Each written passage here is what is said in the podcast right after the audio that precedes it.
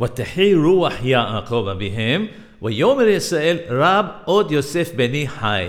The spirit of Yaakov, Jacob, their father, revived, and Yisrael, Israel, said, It's enough for me, my son Joseph is still alive. In Pasuk 27, Yaakov Abinu alav shalom is referred to as Yaakov, and in the very next verse, he's referred to as Yisrael. When Yaakov Abinu alav shalom was informed that his son Yosef was apparently torn by wild beasts, he lost his spirit of nebuah, prophecy, and was referred to as Yaakov. Now that his spirit was revived, having been informed that his son was still alive and, of course, ruling over Egypt, he's referred to by the name Yisrael.